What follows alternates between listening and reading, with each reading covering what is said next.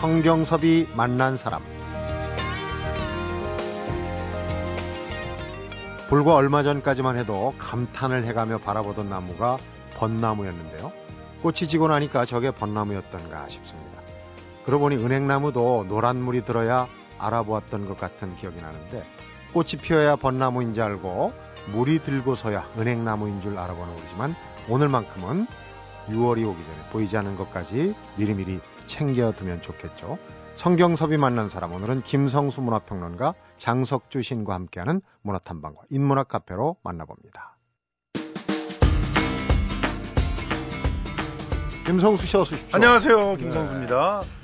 합법 저작물을 시장이 불법 복제물 때문에 아주 애를 먹고 있다고 해서 사실 불법 복제물 피해가 상상을 뛰어넘어요. 이 창작 의혹을 정말 멍들게 하는 치명적인 거 아니겠습니까? 그렇습니다. 지금 어, 한국 저작권 단체 연합회가 어, 매년 이제 저작권 보호 연차 보고서를 발간을 하거든요. 네. 근데 이번에 이제 21일 날이죠. 지난 21일 날 어, 온오프라인 불법 복제물 시장 규모 및 합법 저작물 시장 침해 규모를 분석한 네. 이 자료를 발간을 한 겁니다. 불법 복제물 때문에 어, 2조 4,987억 원의 손해를 입었다. 엄청난 액수예요. 예. 뭐 근데 이게 그 사실은 실제로 이 손해를 입었다기보다는 그 불법 복제물이 유통되고 있는 그 건수가 있잖아요. 네. 그 건수 곱하기 이제 받아야 될 돈 해보니까 이렇게 나온다는 거고. 네. 사실은 뭐 불법 복제물이 아니라고 하면은 다운로드를 안 받거나 그 공유를 갖다 하지 않을 걸 생각을 하면 음. 뭐 2조까지 이런 게 가겠습니까? 그렇지만 그러니까.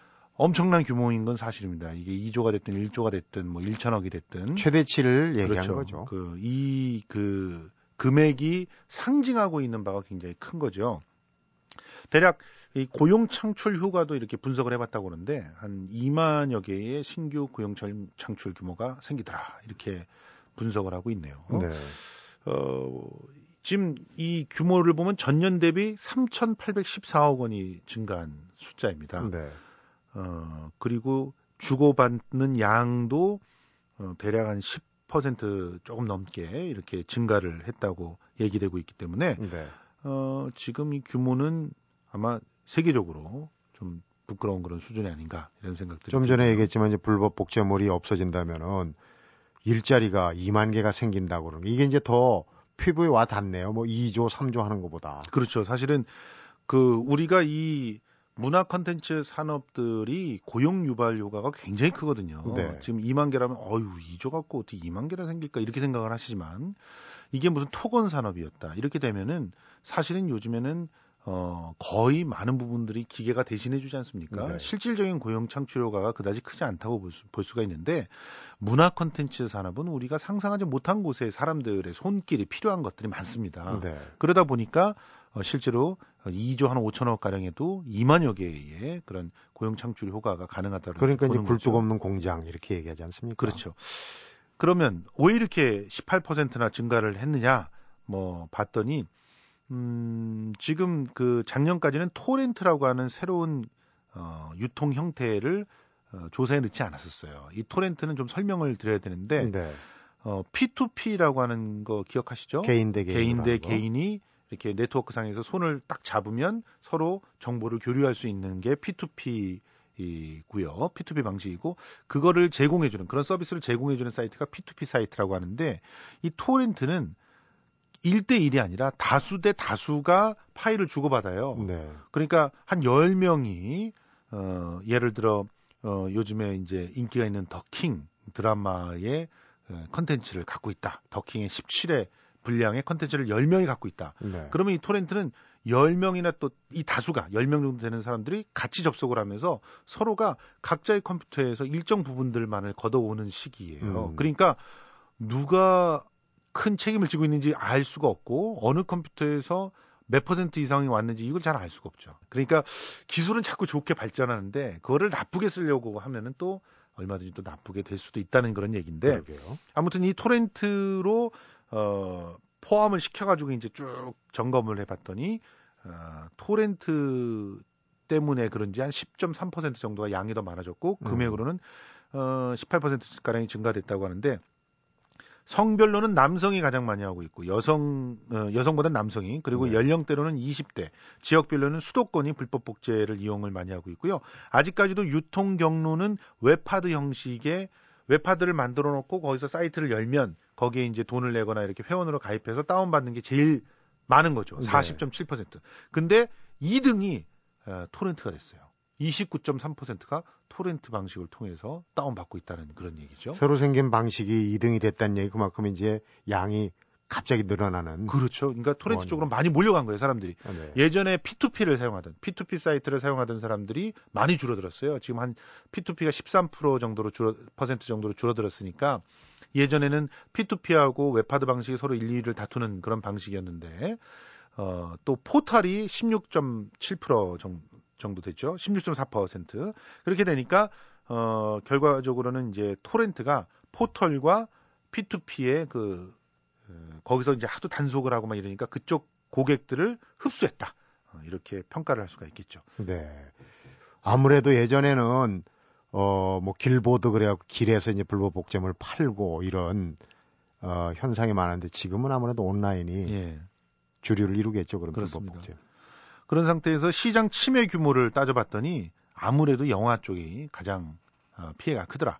어, 영화가 대략 한 8천억 원 규모로 피해를 봤다고 보고 음악은 6천억 원 정도 그리고 게임이 5천 한 400억 정도 출판이 한 4천억 정도 방송이 2천억 정도 이렇게 손해를 봤다고 집계가 되고 있습니다. 네. 이렇게 불법 복제물을 이용하는 량은 증가했는데 근데 시장의 규모는 불법 복제 시장은 줄었어요. 어, 일단은 토렌트는 돈을 안 내거든요. 그러니까 또 기술이 참 좋은 기술이라고 볼 수 있는 거거든요. 네. P2P 사이트 같은 경우만 해도 P2P 사이트에 들어갈 때 돈을 냅니다. 그 회원이 되기 위해서. 근데 이건 그런 사이트가 존재하지 않는 거예요. 어, 토렌트 프로그램만 그 깔려 있으면 어, 얼마든지 검색을 통해서 어, 찾을 수가 있는 겁니다. 아, 정보를. 그러니까 돈이 안 들어요.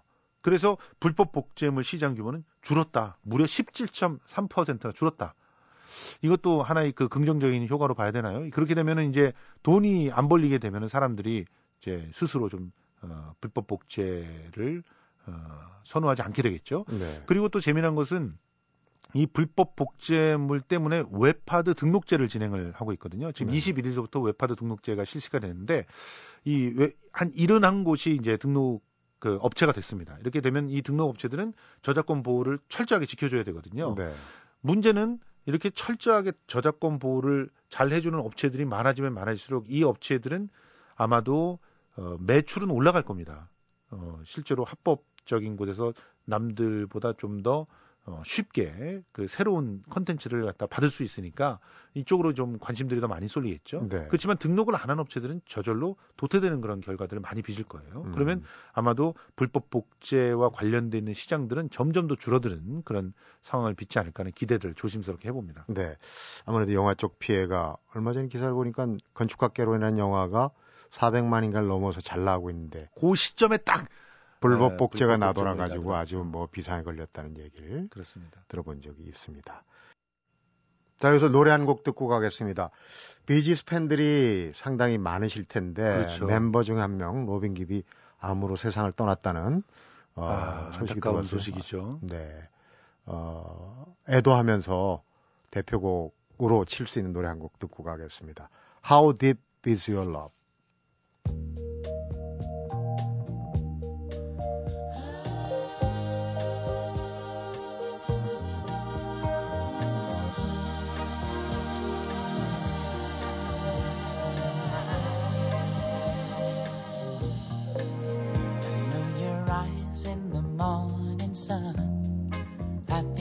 Touch me in the pouring rain. And the moment that you wander far from me, I wanna feel you in my arms again. And you come to 네, 병자호란이라는 역사의 어떤 굴곡진 현장이죠. 남한산성. 근데 이 남한산성 행궁에 복원이 완료됐다고 우리 엊그제 어, 낙성식을 가졌다고 그러죠. 그렇습니다. 어, 병자호란 47일간의 항전 그리고 삼전도의 굴욕 어, 우리가 너무나 잘 알고 있는 이 남한 산성에 얽힌 이 가슴 아픈 역사.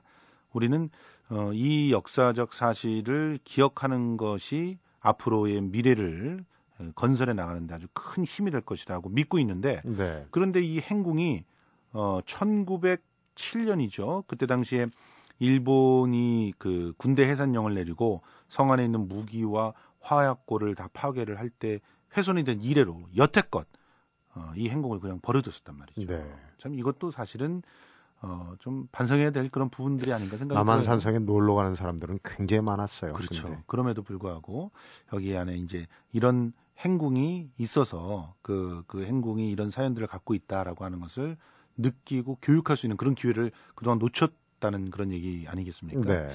이 행궁이 이제 낙성식을 24일 가졌고요. 음, 이번에 낙성식을 통해서 또 그 조선 정조 시대 발간됐던 그 수원 화성 성곽 축조에 관한 경위, 제도, 의식 등을 기록한 화성 성역 의궤가 있었잖아요. 네. 그래서 이 의궤 안에 있는 내용들을 고증을 통해서 고스란히 예, 낙선연을 어, 재현을 해가지고 진행을 했거든요. 의궤가 이게 뭐 그 행사 비디오나 마찬가지로 아주 그렇죠. 세밀하게 그려야 돼. 그게 이제 이 어, 성을 짓고 하는데 복원하는데 큰 도움이 됐군요. 그렇습니다. 어, 아무튼 우리 조상들은 이렇게 참 그 당시 굉장히 열악한 그런 조건이나 상황이었음에도 불구하고 세세하게 우리의 흔적들을 후손들에게 남기기 위해도 노력을 했는데 사실 이 기록 문화로 또 그 기록물의 수준으로 봤을 때 에, 한국이 최고라는 거예요. 한민족이. 네. 그럼에도 불구하고 지금 우리들은 뭘 이렇게 부식이 바쁘고 기록하지도 않고 그냥 사라져 버리게 하는 그런 것들이 많은지 참 안타까운데요. 네. 아무튼 낙성년이 28일까지 계속 어, 된다고 합니다. 네. 그래서 어, 일반인들은 다 남한산성 행궁을 무료로 볼 수가 있고요. 또 뭐 여러 가지 그 행사들이 같이 이루어질 것 같으니까 어, 많은 분들이 이제 좀 찾아주셨으면 좋겠는데 네. 어, 사실 이 행궁이 복원되기 전에도 남한산성은 연간 320만 명이 찾았어요. 음. 그러면 어, 경기도를 다 통틀어서 이만큼의 관광객들이 찾는 곳은 에버랜드 이외에는 없습니다. 그렇군요. 예, 그만큼 사랑받고 있는 남한산성이 이, 이제는 본격적으로 제 모습을 찾았으니까 음. 유네스코 세계문화유산도 등재도 되고 또 많은 사람들이 와서 어, 그, 이 우리의 문화들을 갖다 만나고 역사와 조우하는 그런 시간들을 좀 가졌으면 좋겠습니다. 네. 한복 디자이너가 일본 작가와 함께 한옥에서 전시를 한다. 좀 이색적이에요. 예, 제목이요. 한옥을 찾아 떠나는 시간 여행입니다. 제목만 딱 들으면은 뭔가 좀 굉장히 복고적이고 네. 향수를 자극하는 그런 전시가 아니야? 이렇게 생각을 하실 텐데 어, 그렇지 않습니다. 6월 30일까지 에, 설치 전시라는 형태를 띠고 한복을 전시를 하는데 네. 한복 디자이너 김영석 씨가 평상시에 늘 한복 전시를 보면은 너무 답답하고 재미가 없었다고 그렇게 얘기를? 했어요. 왜냐하면 어 그냥 옷을 덜렁 걸어놓거나 뭐 혹은 뭐 마네킹이나 이렇게 해서 입혀 놓- 놓는 걸로 음. 그냥 옷을 전시하는 그런 형태로밖에 안 되나. 이거는 뭐 실제로 그 우리 뭐 백화점이나 이런 데서도 요즘에 그 전시를 할 때 아주 어, 상당히 그 예술적인 그리고 다양한 설치적인 그런 고려들을 하면서도 어, 옷을 전시하는데 네. 어, 한복 전시는 그런 것들이 없더라. 그래서 어, 이분 표현대로 말하면 성의 없는 CF 같더라. 어, 그래서 색다르게 그, 어, 좀 종합 예술로서의 한복을 드러낼 수 있게 전시하는 방법이 없을까 고민을 했다는 겁니다. 네. 그래서 이분이 이제 어, 여러 뭐 전시회나 이런 걸 돌아다니다가 나- 다소라고 하는 일본의 설치 미술 작가가 했던 어, 깜짝 놀랄 만한 전시회를 본 거예요. 네. 나오시마의 한 폐가에다가 어, LED 이- 이분이 원래 미야지마 다소라는 사람이 LED를 가지고 여러 가지 빛을 내는 뭐 숫자나 메시지나 이런 것들 만들어 가지고 네. 거기다 이제 설치를 하는데 이 폐가에다 설치를 한 걸 보고 영감을 얻어 가지고 한옥에다가 한복을 설치하면서 이분의 그런 어떤 작, 작업들과 같이 해서 뭔가를 갖다 만들어 보려고 하는 시도를 했다는 건데요. 네. 일단 한옥 자체가 이 한시가옥이라고 해서 민속자로 14호예요. 굉장히 이쁜 한옥인데 네. 일반인에게 공개되는 게 처음입니다. 이런 상태에서 이 한옥 디자인을 보려면은 남자는 도포를 입고 여자는 또이 장옷을 쓰고 들어가서 돌아다니면서 봐야 돼요. 어, 실감이 나겠죠. 예. 네. 자기들 스스로도 전시물의 한 부분이 되면서 음. 또 한옥에 가장 잘 어울리는 한복, 또 한복의 배경으로는 기가 막힌 어, 한옥, 거기에다가 이제 그 설치 미술가의 그런 어떤 손길, 감각 이런 게 어우러지니까 좀 색다른 한복 전시가 되지 않을까 추천해 드리고 싶습니다. 네. 오늘 문화 소식 잘 들었습니다. 고맙습니다. 성경섭이 만난 사람 오늘은 김성수 문화평론가와 장석주 시인이 함께하는 문화탐방과 인문학 카페로 가고 있는데요. 노래 한 곡 더 듣고 가겠습니다. 카펜터스입니다. Top of the World. Such a feeling's coming over me. There is wonder in most everything I see. Not a cloud in the sky, got the sun 장석주 시인 어서 오십시오. 네, 안녕하세요. 오늘 소개해드릴 책은 평소에 하던 책하고 조금 다른데 나만의 작은 공간을 갖고 싶다 생각하는 분들 어, 좀 관심을 기울이면 좋은 정보가 있을 것 같습니다. 네, 젊은 건축가 아, 이명남 노은주가 쓴 아, 작은 집 큰 생각이라는 책 갖고 나왔는데요. 네. 네. 부제가 작고 소박한 집에 우주가 담긴. 네. 이 이명남 씨를 제가 좀 개인적으로 아는데 네. 이 건축가를 이 건축가의 생각이 저는 참그 집에 대해서 굉장히 올바른 생각을 갖고 있다고 생각을 해요. 네. 그러니까 집은 작을수록 좋다는 생각을 가진 그런 건축가거든요. 그래서 작은 건축을 많이 하는 에, 그런 걸 설계를 많이 하는 그런 건축가입니다. 네. 이 책을 통해서 어, 집이란 무엇일까? 그리고 우리 시대에 집은 어떠해야 되는가? 이런 것에 대한 생각을 좀 해볼 필요가 아, 있다고 저는 생각을 했습니다. 네. 집이라는 것은 우선 우리 삶이 담기는 물리적 공간이죠. 그리, 그리고 또 어, 영혼의 안식처이기도 하고 또 집이 갖고 있는 그 뭐 세상에 돌아와서 어, 세상에서 온갖 그 많은 일들을 겪고 필요해서 집에 들어왔을 때 쉴 수 있는 어떤 심리적 도피처이기도 한 것이죠. 네. 그리고 뭐 철학적으로 또 뭐 현대인들은 에, 집이 없는 사람들이다. 이렇게 이렇게 정의한 철학자도 있고. 네. 그러니까 집은 여러 가지 의미에서 우리 삶에서 어떻게 보면 가장 중요한 것 중에 하나가 아닐까. 우리가 어디에서 사느냐에 따라서 우리의 삶의 모양이 생겨나고 우리 삶의 의미도 혹은 삶의 크기도 거기에 따라 규정되는 것은 아닌가. 그런 면에서 어, 집은 큰 게 좋은지 저, 작은 게 좋은 건지 어떤 집이 진짜 좋은 집인지 이런 것들을 생각하면서 어, 쓴 책이 바로 이 책이라고 할 수가 네. 있습니다. 책 쓴 두 분이 이제 부부신데 이명남 노은주 씨. 둘 다 건축가신데 이 이제 작은 집이 소우주라고 이제 부제 다셨어요. 근데 사실 요즘 보면은 그 second house라고 그러죠. 이제 주말에 이제 지낼 수 있는 집을 갖는 분들이 종종 늘어나는데 부부 간의 집의 어떤 규모나 꾸미는 게 차이가 있으면은 결국은 따로 떨어져서 지금 빈집이 많이 나온다고 그렇죠. 하는 떠도는 얘기도 있으니 두 분은 의견을 일치하신 모양이죠. 네, 보니까 이제 그 둘 다다 건축을 전공하고 에, 같은 이제 그 건축 사무실을 꾸리고 있는데 아, 같이 운영. 예, 같이 운영을 하고 있습니다. 뭐 신기하게도 글도 같이 쓰더라고요. 네. 설, 건축 설계만 같이 할 뿐만 아니라 신문에 연재하는 글도 같이 쓰고, 예. 근데 이제 여기에서, 어, 또 재밌는 것은 이게 이제 그냥 자기 머릿속에 있는 생각을 풀어낸 것이 아니라 실제로 자신이 에, 설계한 그 집, 그 설계가 어떻게 이루어졌고, 집주인은 어떤 생각을 가졌고, 그 집은 어떤 생각으로 그렇게 설계되었는지를 네. 아주 구체적으로 이렇게 풀어내고 있습니다. 실제 사례가 있는 거군요. 실제 사례가 있습니다. 네. 그 사례로 어, 어, 제시되는 집이 에, 금산이라는데 에, 지은 금산 주택입니다. 충남 금산이죠. 네. 대전 밑에. 예. 그 진학산이라는 이름의 산이 마주 보이는 언덕에 있는데 에, 그리고 이제 그 에, 얕은 구릉에 집들이 박혀 있고 어, 솟아있는 산 사이로 멀리 저수지가 보이고 있고 거기에 그 거주 면적 13평 또 마루가 8평 그러니까 마루까지 합해 봐야 20평 남짓한 그 그런 정도? 건물이죠. 네.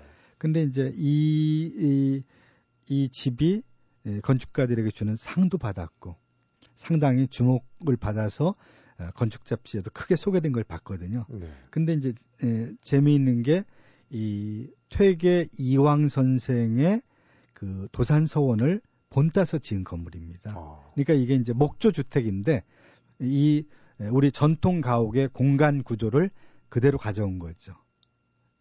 그러니까 이것을 현대적으로 이 변용을 해서 지은 집이라고 말할 수가 있습니다. 네. 근데 이제 이 집이 이 구조가 아름답기도 하거니와 실용적이고 그리고 대단히 단순하고 그리고 주변 환경과 아주 잘 어울리는 그런 집이라는 거죠. 네. 네. 보통 뭐 작은 집 하면은 크기를 얘기하는 경우도 있고 뭐 여러 가지 기능성을 얘기하는 경우도 있고 기준이 조금씩 다를 거예요. 근데 여기서 이 두 분이 얘기하는 작은 집이랑 물론 이제 어떤 철학적인 심오한 것까지 담고 있는지 는 모르겠지만 그런 기준은 얼핏 보면 어떤 게 있습니까? 우리 일반인들이 작은 집이라는 것은 공간이 작다는 의미만이 일단은, 아니라 네. 아, 물론 공간이 작은 거죠. 작은 것일 뿐만 아니라 자기 몸이 감당할 수 있는 만큼의 공간을 그러니까 에, 어떤 탐욕이나 과욕을 버리고 약간 부족한 듯이 이렇게 갖고 있는 그런 공간 이런 것들을 얘기합니다. 네. 그러니까 작은 집에 대한 뭐 어, 정의도 이제 참 많이 여기 하고 있는데 그러니까 그런 면들이 참 공감이 가요. 무조건 공간이 작은 것이 아니라 뭔가 아 그것이 그 집에 앉아 있는 자연과 그 집의 조화 그리고 그 집에 살 주인과 나 혹은 내 감정 의식과 그 집의 조화 이런 것들이 잘 이루어지는 그래서 넘치지 않고 너무 크지 않고 욕심을 부리지 않은 그런 공간을 이제 작은 집이라고 할 수 있는 거죠. 네. 일종의 어떤 그 동양적인 그 뭐랄까 에, 안빈 낙도의 그런 사상 같은 것들이 저는 많이 투영되어 있는 그런 에, 철학이라고 생각됩니다. 네. 그런 어- 그런 어떤 그 자연관 철학관 속에 이이두 사람이 생각하는 작은 집이라는 그 의미가 거기에 담겨 있는 거죠. 책을 보면은 이제 계절별로도 물론 그 실제 사례가 있는 집이 있지만은 개념적으로 계절별로도 살기 좋은 집에 대해서 얘기를 해놓고 있더라고요. 네, 맞습니다. 그러니까 오늘날 그 이제 비판 이 두 분이 이제 비판하는 것 중에 하나가 무조건 사람들이 큰 집을 원한다는 거죠. 근데 그 집은 우리가 살기에 좋은 집이 아니고 뭔가 기대 가치가 있는 집, 재산으로서의 가치가 있는 집, 혹은 앞으로 값이 올라갈 그런 집들을 많이 생각한다는 거죠. 네. 이제 그런 면에서 조금 그 뭐 프랑스 도시학자도 한국에 와서 이제 좀 놀란 게 너무나 많은 아- 고층 아파트들이 있는 것에 대해서 놀랐다고 하고 그런 것에 대해서 책으로 이제 쓴 것도 읽은 적이 있는데 네. 그러니까 우리가 그 아파트를 선호하는 것은 아파트가 환금성이 대단히 뛰어납니다. 네. 그 팔면 금방 잘 팔리기도 하거니와 또 좋은 목세 좋은 장소에 서 있는 아파트는 굉장히 또 값이 또 오르기도 하고 부가가치가. 부가가치가 있고. 그래서 많은 사람들이 아파트를 선호하고 아파트에 사는데 사실은 이제 그런 것에 대해서 굉장히 이 두 건축가는 비판을 합니다. 네. 그래서 작은 집을 제안하는데 에, 이분들의 얘기를 그대로 옮겨자 보면 본연의 집은 원래 작다는 거죠. 우리 몸을 에, 숨길 수 있고 우리 몸을 쉴 수 있는 곳이 바로 인류가 처음으로 만든 집, 뭐 움집이라든지 네. 동굴집이라든지 이런 거란 거죠. 그리고 이제 그런 집은 아, 그런 불필요한 거품을 뺀 집, 혹은 또 환경을 우리가 생각하는 집, 그리고 정신적 가치를 추구하는 집, 네. 이런 의미에서 이분들이 에, 이 어떤 건축에서 추구하는 게 이제 작은 집의 철학이고 그런 구체적 실천 사례를 제시하는 게 음, 금산주택이고 금산주택을 에, 어떻게 지었는지 이, 네. 이 건축주를 어떻게 만났는지 그리고 이 짓는 과정에서 어떤 일이 있었는지를 이 책에서 아주 세세하게 담고 있습니다. 네. 그래서 하나의 지- 좋은 집이 에, 만들어지기까지의 과정을 건축가를 건축가의 입을 통해서 세세하게 들을 수 있는 장점이 또 있는 음. 책인 거죠. 금산주택이 이제 마루 빼고 13평. 여기서 그 저자분들이 얘기하는 게 욕심을 버린다면은 이 한 사람한테 어, 충족시킬 수 있는 필요한 공간은 한네평 정도다. 보통 우리가 어, 네평 남짓한 단간방 뭐 이런 게 소설이나 이런 데 이제 많은 그렇죠. 관용적으로 많이 글 쓰거든요. 한네평 정도. 가난의 상징이죠. 네, 네. 그런데 음. 이분들이 이제 그 주장을 한 사람이 에, 소유할 함직한 공간이 한 너댓 평 정도 그거를 위해서는 뭔가를 버려야 된다고 또 얘기를 하고 있더라고요. 네. 그러니까 뭔가 그 어떤 비움의 철학이라고 할까? 어떤 버림 혹은 무수의 철학 같은 거하고도 좀 통한다고 생각을 하거든요. 네. 그러니까 그 여기서 이제 그 집이라는 것을 자화상이라고 생각을 해요. 이분들은 에, 우리 유명한 그 에, 한국인 나온 건축가 중에 이제 김중업이라는 에, 그런 분이 계신데 네. 그분은 건축이란 집을 통해 그 사람의 자화상을 그려주는 것이다라고 이렇게 얘기를 합니다. 그러니까 집은 에, 거기에 사는 사람의 영혼, 어떤 의식, 삶의 방식이 드러날 뿐만 아니라 그 집을 지은 건축가의 어떤 자화상도 보인다는 거죠. 그러니까 집을 보면은 아, 그 시대가 어떤 시대인가를 우리는 알 수 있다는 거죠. 네. 그 시대 사람들의 그런 에, 의식과 영혼이 그 집의 모습을 통해서 그대로 드러나니까. 그래서 우리 시대의 사람들이 이렇게 큰 집을 원하고 큰 집을 그렇게 짓는 이유는 뭔가 우리 시대의 사람들이 과잉의 욕망, 삶의 필요 이상의 욕망을 추구하는 시대라는 얘기는 거죠. 근데 이제 그런 것들이 에, 살아가는데 불편하고 존재가 감당하기 힘든 집은 우리가 집에 사는 것이 아니라 집에 끌려서 살아가는 우리 삶, 삶이 네. 이렇게 이제 에, 집의 어떤 피동적 주체가 되는 그런 우스운 현상도 일어난다는 거죠. 네. 그런 의미에서 우리가 집주인으로서 그 집을 감당할 수 있는 만큼의 크기를 갖는 집, 그게 작은 집이라는 거고 그런 작은 집을 추구하는 게 우리 시대에 필요하다는 거. 네. 를 얼마 전에. 그 어, 월드컵 경기장 건축하신 아주 유명한 건축가가 나오셔가지고 요즘은 집을 자기 기준에 맞추는 게 아니라 남의 기준. 그러니까 좀 더 부러워할 만한, 좀 더 값비싼 이런 데 이제 치중, 치중을 하다 보니까 실용적이지 않고 근사하지 않은 집들이 나온다 이렇게 지적을 하시더라고요. 장시인도 얼마 전에 이사를 한 걸로 알고 있는데 이렇게 집을 지어서 갈 수는 없지만은 사실 지금 어 1인 가족이 대세 아닙니까? 네. 혼자 사는. 그 자기가 집을 질 수 있는 뭐 여력이나 뭐 이런 게 없더라도 옮길 때 그런 개념, 컨셉을 갖는 게 참 중요하다고 보는데 중요하죠. 장시인도 얼마 전에 집 옮기면서 예. 뭐 실천적으로 좀 이런 부분을 해봤다 이런 거 있을 것 같은데요. 뭐 그렇게 거창하지는 않고요. 이미 지어진 집을 얻은 것이기 때문에. 근데 아무튼 아, 큰 집이 꼭 좋은 집은 아, 만은 아니고 네, 어, 자기에게 맞는 그런 집이라면 작은 집도 정말 우주가 담길 수 있는 집이다. 그런 집에 대해서 우리가 혹은 공간에 대한 욕심을 이제는 조금 버려야 될 때가 아닌가.